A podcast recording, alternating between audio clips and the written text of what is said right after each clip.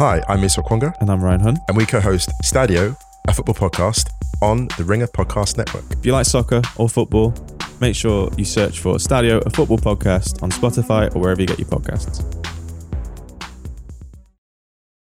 This episode of The Town is brought to you by FX's Feud Capote versus the Swans. The second installment in Ryan Murphy's Feud anthology tells the story of acclaimed writer Truman Capote, once a confidant to society's most elite women, whom he nicknamed the Swans. Starring Naomi Watts, Diane Lane, Chloe Sevigny, Calista Flockhart, Demi Moore, Molly Ringwald, and Tom Hollander. For your Emmy consideration, visit fxnetworks.com slash FYC. There's no better feeling than a personal win, and the State Farm Personal Price Plan can help you do just that. Talk to a State Farm agent today to learn how you can bundle and save with the Personal Price Plan. Like a good neighbor, State Farm is there. Prices are based on rating plans that vary by state. Coverage options are selected by the customer. Availability, amount of discounts and savings, and eligibility vary by state.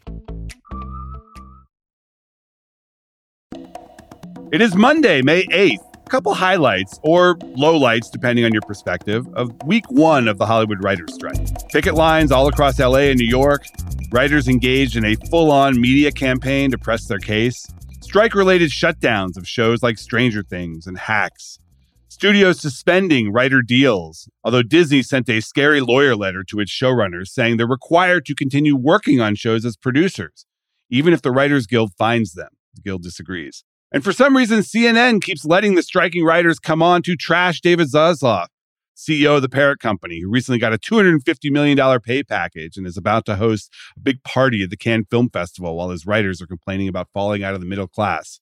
So, no, this thing is not ending anytime soon. Tara Cole, the entertainment lawyer, told the New York Times this morning any hope that this would be fast has faded. I hate to say it, but it's going to be a while. I agree. And depending on what the Directors Guild and SAG AFTRA, the Actors Guild, do in the next couple weeks, we could be looking at the fall or even the winter for a resolution here. Two sides are just so far apart on the key issues, that we got a little clarity from both sides this week on exactly how far apart and the stuff that they care most about. So lots of issues to discuss. We've got Lucas Shaw, our normal Monday guy, in here. Today, it's the five biggest narratives after week one of the writer's strike. From The Ringer and Puck, I'm Matt Belloni, and this is The Town. All right, we are here with Lucas Shaw from Bloomberg. Welcome, Lucas. Happy one week anniversary of the writer's strike. Good to be here, Matt. Have you made your your preliminary venture to the picket lines? I have not actually. I, I my morning walk goes right by the Fox studio, so I could see across the street. I think I saw Jim Brooks on the picket line, and I took a couple photos. But uh, I have not interviewed any writers there. Have you gone out there? I've sent a couple of people on my on my team there. I personally uh, have not. Okay. Well, uh, it seems like they're having fun. Maybe question mark. Like they're at least seem to be in good spirits. Yeah, I mean the signs are are excellent. You're you're soliciting the requests for the best ones. It's going to be a tough contest. Honestly, I'm getting so many. I'm doing a, a contest in my newsletter about to, to see what is the best writer strike picket sign. And the submissions I'm getting are pretty strong. A lot of them have Ted Sarandos and David Zaslav in the names. They seem to be the emerging villains of this strike, the CEOs of Netflix and uh, Warner Brothers Discovery. Yeah, well, look, Zaz gets paid an, an obscene amount of money. He also spent most of last year cutting and firing and changing the name of HBO and all those things that people don't really appreciate. And then, uh, you know, Netflix is seen what as the as the symbol for why we are here. Right. Yeah, no, I get it. I get it. And we'll get into that. So I want to talk about the narratives of the first week of the strike because there's a lot going on, a lot of questions, a lot of misinformation bouncing around town.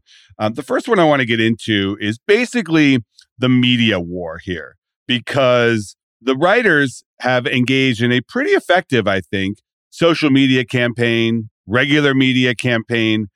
They're out there, they're talking to whoever will listen. And I wonder do you think this is effective? Do you think this matters at all? Because I, I, have some thoughts on this. I think it matters a little bit, but not a lot. I don't, I, you know, the, I don't think the studios were going into this expecting to be portrayed as the good guys. they don't want both sides coverage here. You know, they've gotten crushed in the press for, you know, their treatment of data and for some of these issues in the past already. So I don't know that them getting kind of killed in the media is going to make it any more likely that they change their negotiating stance. The only thing that could turn the tide is if there is some kind of meaningful grassroots, you know, cancel Netflix movement where all of a sudden You've got Netflix really taking a financial hit here because people are canceling. I mean, people canceled Netflix over that cuties scandal where the conservative media decided that Netflix was a purveyor of child porn because they had a poster for that documentary Cuties that went over not the a, line. Not a documentary.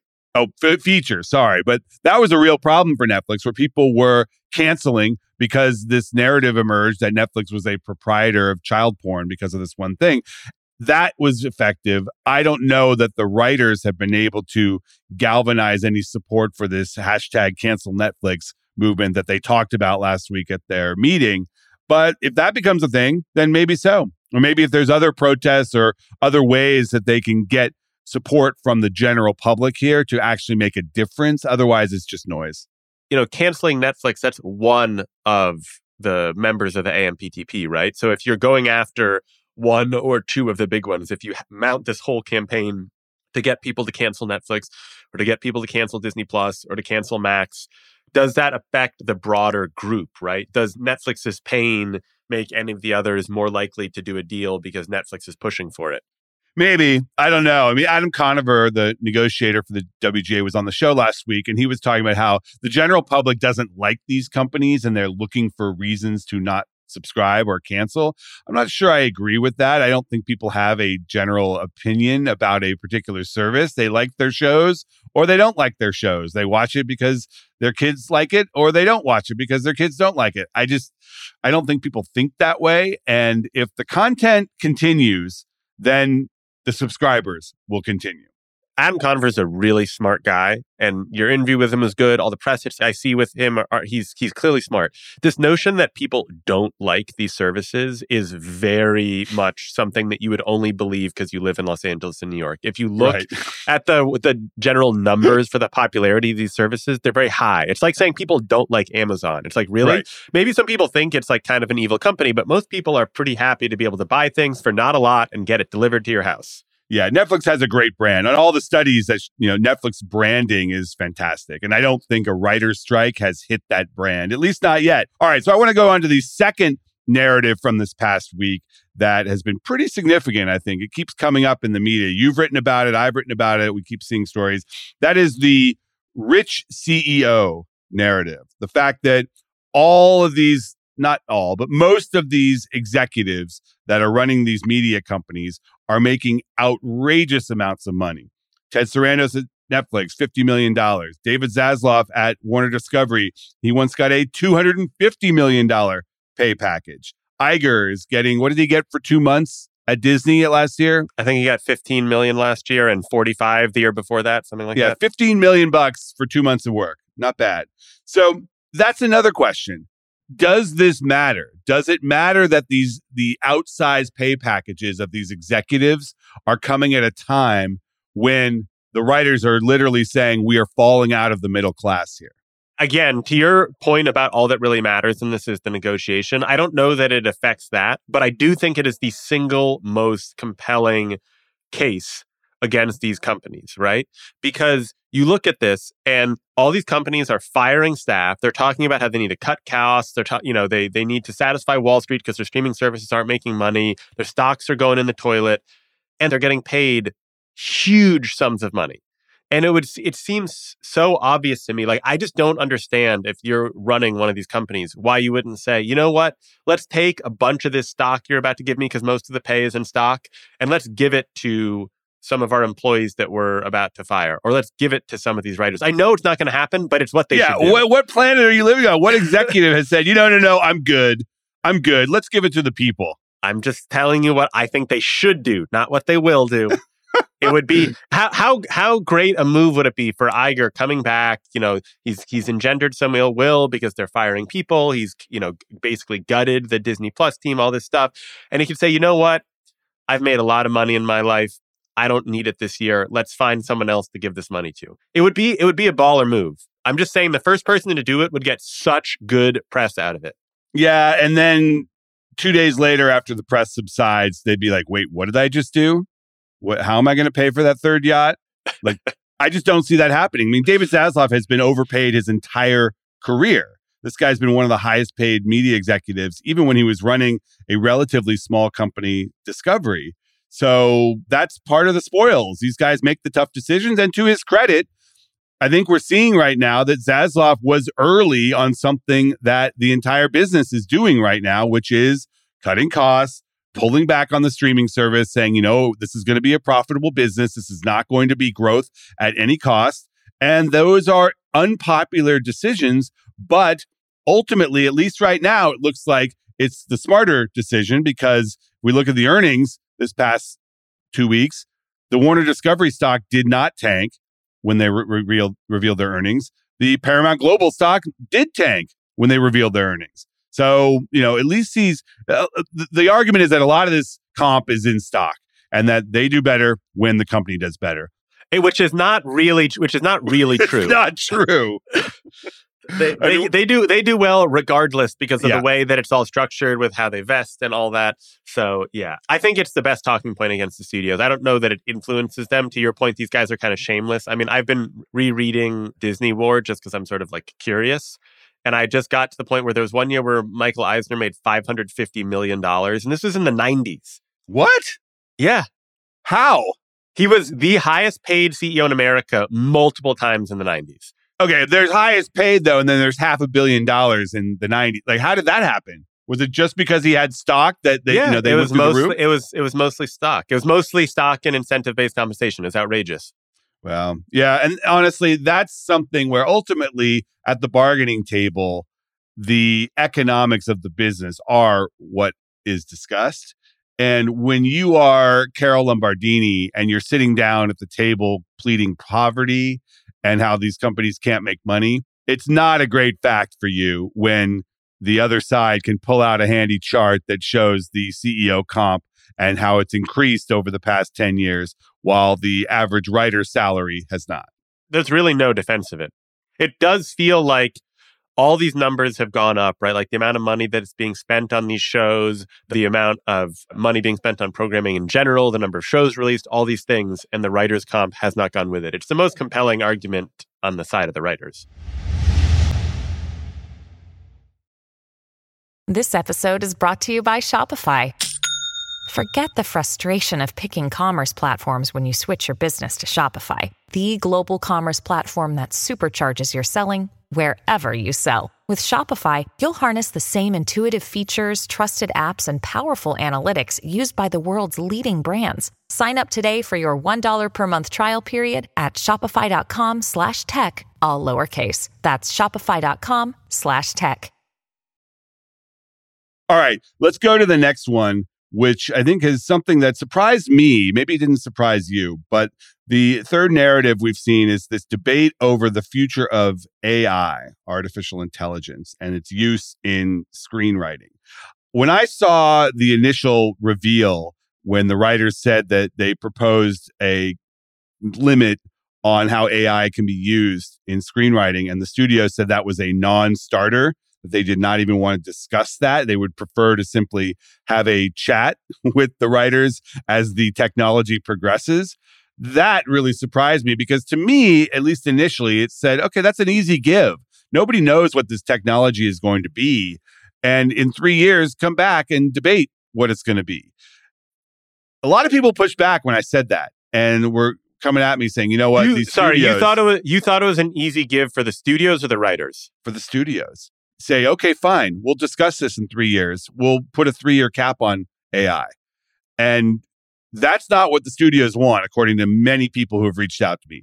They want the freedom to use this now and to figure out how to enhance scripts. And if you believe the writers, to figure out how to use AI and cut out the writers in the process. I don't know that they are there yet, but it seems like there is movement at the studios to utilize this technology in a way to cut costs. And the writers are really digging in on this one.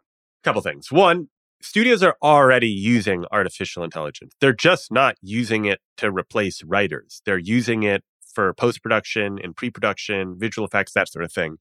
And that use is, is only going to increase. My sense is that the studios, they recognize how much has changed with AI in the last six months Right. and don't want to be prohibited from doing anything because they none of these people have any idea what's going to happen in the next 3 years.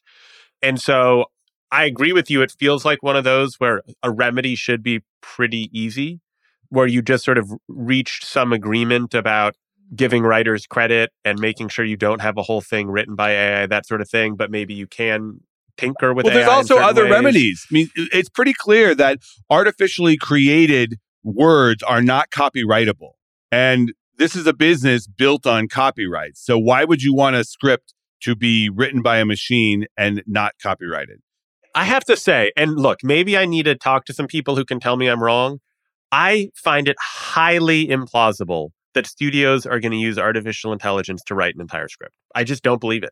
No, I think right now you're right. I, I don't think, and first of all, the stuff we've seen that has been churned out has been pretty bad. Now, maybe we're talking direct to Netflix or direct to video movies or, you know, the lower end of production where you could say, you know, we need a Christmas movie starring Lindsay Lohan, give it to Chat GPT and they spit something out and then you go to Budapest and shoot it in a week and a half. Maybe they could do that.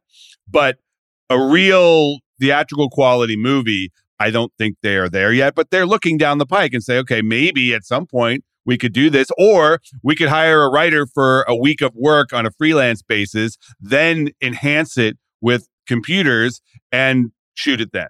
It's definitely a tool that will be used in the process. And I think there are certain kind of relatively low skill or to your point sort of not as um, not as artistic whatever you want to use it ideas that you can use ai to, to do but even so i think there'll be a writer in that process and the guild just has to ensure that that writer gets some of the credit because to your point you can't give a computer a copyright If I had to predict, I think this is an area where the studios will ultimately give. Do you think that's the case now or no? I go back and forth. I could see it going, I honestly could see it going either way. I could see it being one where the writers say, if you give us enough on these other issues, then we'll give up, we'll give in on AI for the time being. But I think you're right. The studios, I think there's got, there should be an, a, a pretty easy compromise on this one. I just don't, I, I don't see how with something so uncertain uh, and where, where nobody really knows anything, you can't just come to a deal. And these other issues are way more fundamental. Yeah. Speaking of fundamental issues, the fourth narrative of the week has been this whole debate over what showrunners can or can't or should or shouldn't be doing now that most of the writing has stopped. All the writing has stopped, according to the Guild. And these showrunners still have shows in production where studios like Disney are saying, not only do we want you to come and keep working on your show, you're actually required to stay working on your show in your capacity as a producer. And there's a big debate over this because they started sending these lawyer letters, and the guild had a meeting and said, no, you're not required to do these duties. You actually shouldn't be doing any of this stuff because writing doesn't end at the script phase, it continues throughout production, even into the editing room. And you shouldn't, you know, there's these A through H rules that uh, when you are striking, you're not supposed to perform any of these duties, things like cutting or making tweaks in the edit room or things like that. And there's no clear answer on whether the provisions of the collective bargaining agreement make these writers perform their producing duties. Where do you where do you see this going? It feels like every writer producer is going to sort of make the decision based on their own whims or their own feelings about it. Well, that's right? what's happening now. I mean, we have some of these shows that are continuing, others are shut down, you know, hacks, Stranger Things. The writers have said basically, we do not stop writing when we start shooting. So we can't separate our duties and we're shutting this down. But I believe that in most of those scenarios, the studios knew that was going to happen. I don't think that I don't think that it was just a shock Right. that on I, I know in at least at least in in one of the ones that you referenced, like that was known before this happened that the production was not going to continue.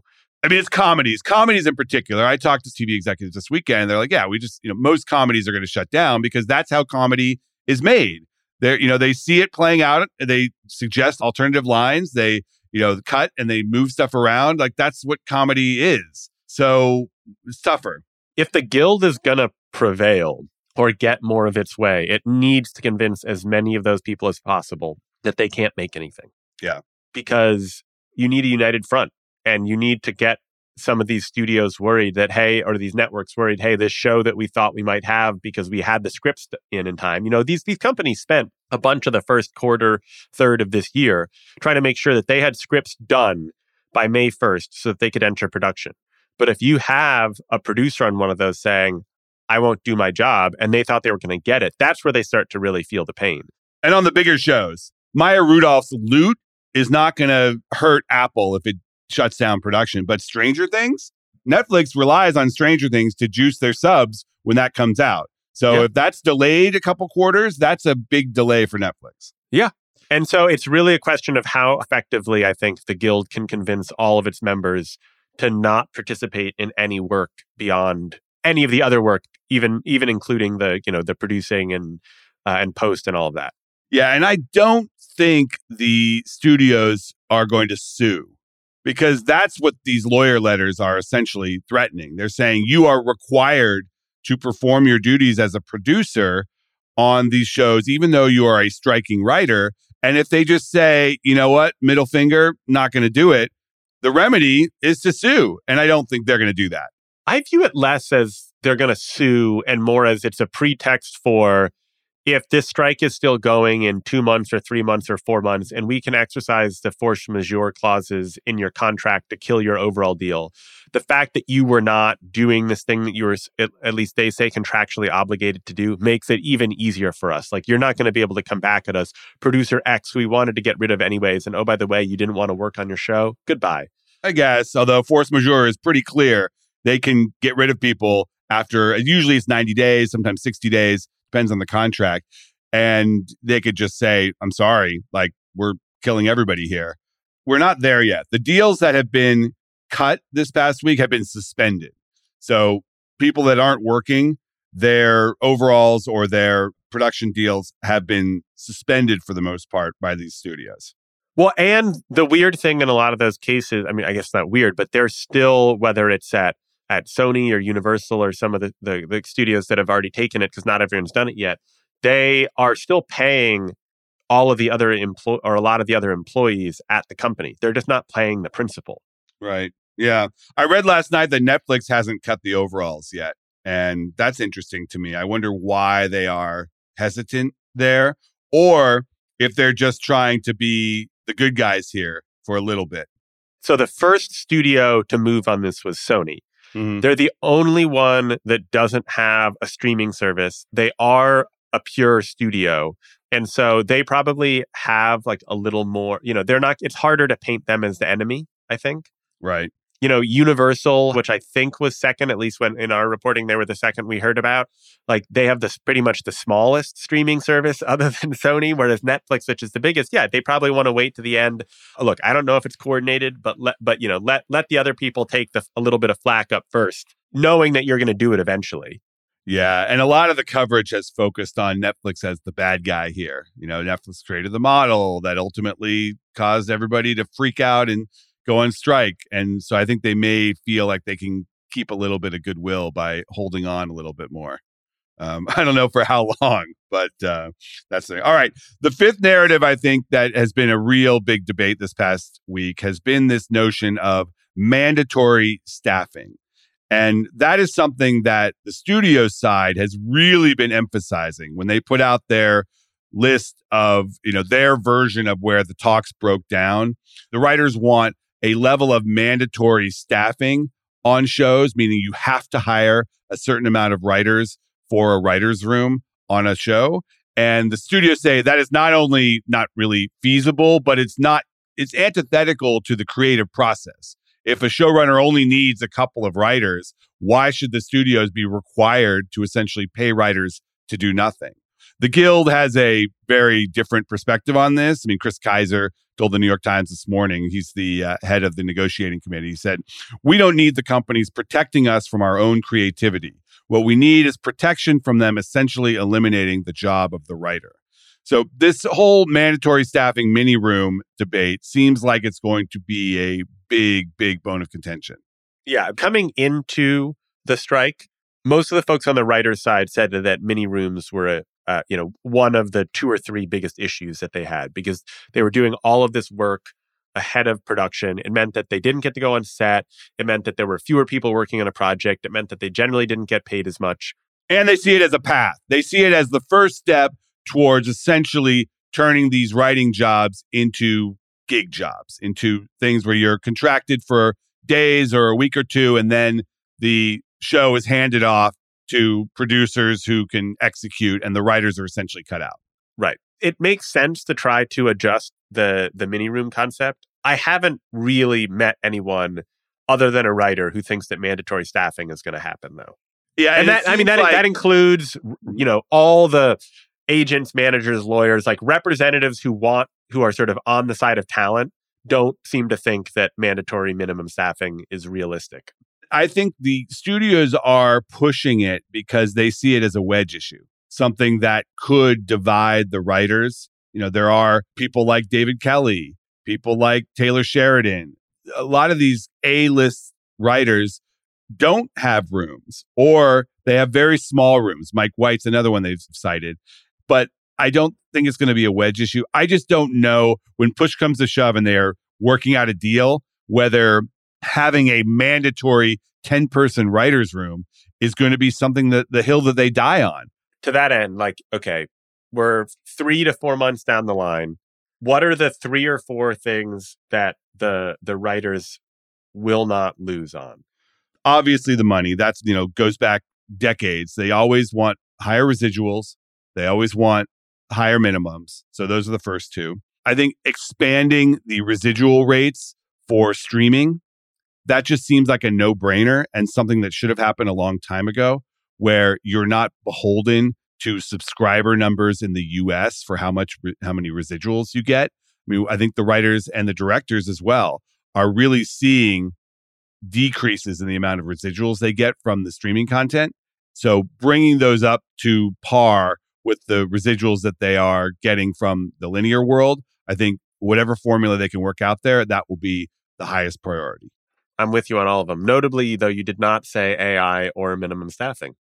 I just don't, I don't know. I think AI is a big deal for the writers because they see this as something akin to the internet back in 2007 when they were fighting over what the internet was going to become.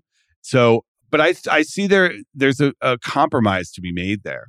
The studios agree that they can't do anything without the Writers Guild sign off or they agree to like some specific like it doesn't have to be binary where either it's a free for all on AI or they can't use it at all. Like there could be some kind of a compromise to work out there. I, think there's a compromise on both of those issues. It's clear that writers need more protection from both AI and from studios, kind of boxing them out of the process. It's not clear that there's any, and, and the studios thus far don't seem to have really given much of a counter proposal, but it's also not clear that exactly what the writers are asking for is is going to be feasible. So there's there's yeah. somewhere in the middle. All right, Lucas, thanks for coming on. Thanks, Matt. All right, we're back with the call sheet. Craig, are you following the latest in the Yellowstone saga? It's been really fun because I don't care about the show at all, so I just want chaos to ensue.